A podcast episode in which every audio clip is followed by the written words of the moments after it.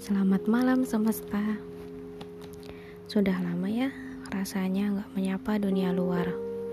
Semoga semua akan segera baik-baik saja. Hmm, Hari ini aku memulai sesuatu yang baru.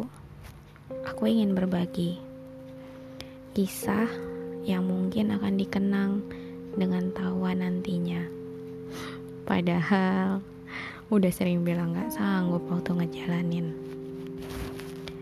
Aneh ya, kadang hidup mau kita jatuh bangun, diuji dengan hal yang sama.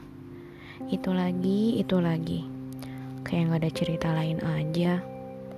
Padahal, kalau dipikir-pikir, bisa jadi emang kita yang belum lulus ujiannya, makanya dikasih remedial.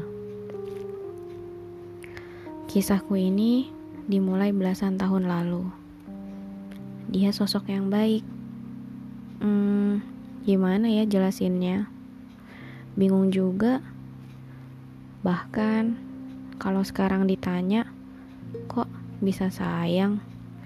Gak tahu mau jawab apa. Ya, namanya juga perasaan. Lebih sering gak masuk akal. Tapi yang jelas, dari dia aku banyak belajar, terutama tentang kekuatan dari tulusnya rasa sayang. Aku menanti, bertahan hanya atas nama harapan.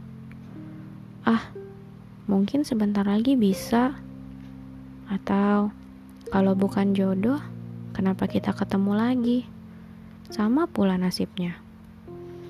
Kalau mengutip kalimat tanahnya rintik seduh, iya, aku pernah berdoa supaya Tuhan gak ngirim orang lain karena aku maunya sama dia.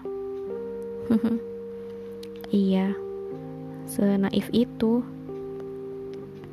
Sampai akhirnya aku sadar gak ada lagi yang bisa diharapkan.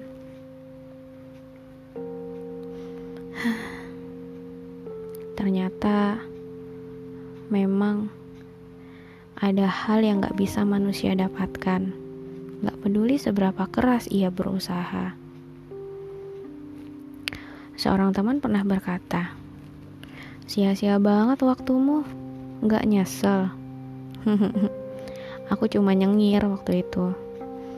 Padahal, iya juga ya. Tapi, kalau dipikir lagi, kalau nggak lewat jalan ini, aku bakal gimana ya sekarang? Lebih baik atau malah lebih buruk? Jadi, aku nggak mau nyesal. Aku masih punya sisa tenaga kok untuk jadi jauh lebih baik lagi dengan apa yang udah aku lewatin.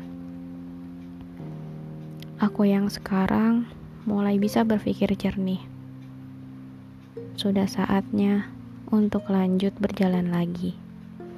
Gak apa-apa, pelan-pelan aja. Begitu perintah seorang sahabat. Ya, pada akhirnya tugas manusia tuh menerima ketentuan setelah semua usaha dikerahkan sampai pada batas kesanggupan. Lalu Malam ini aku kembali bertanya pada diri sendiri. Benar, sudah setiap melangkah. Gak akan balik lagi duduk termenung, menunggu di pintu yang sama. Hmm, iya, semoga. Aku harus yakin ada pintu lain terbuka di depan sana. Ada yang menanti untuk dibahagiakan. Eh, bukan. Menanti untuk saling menyembuhkan dan membahagiakan.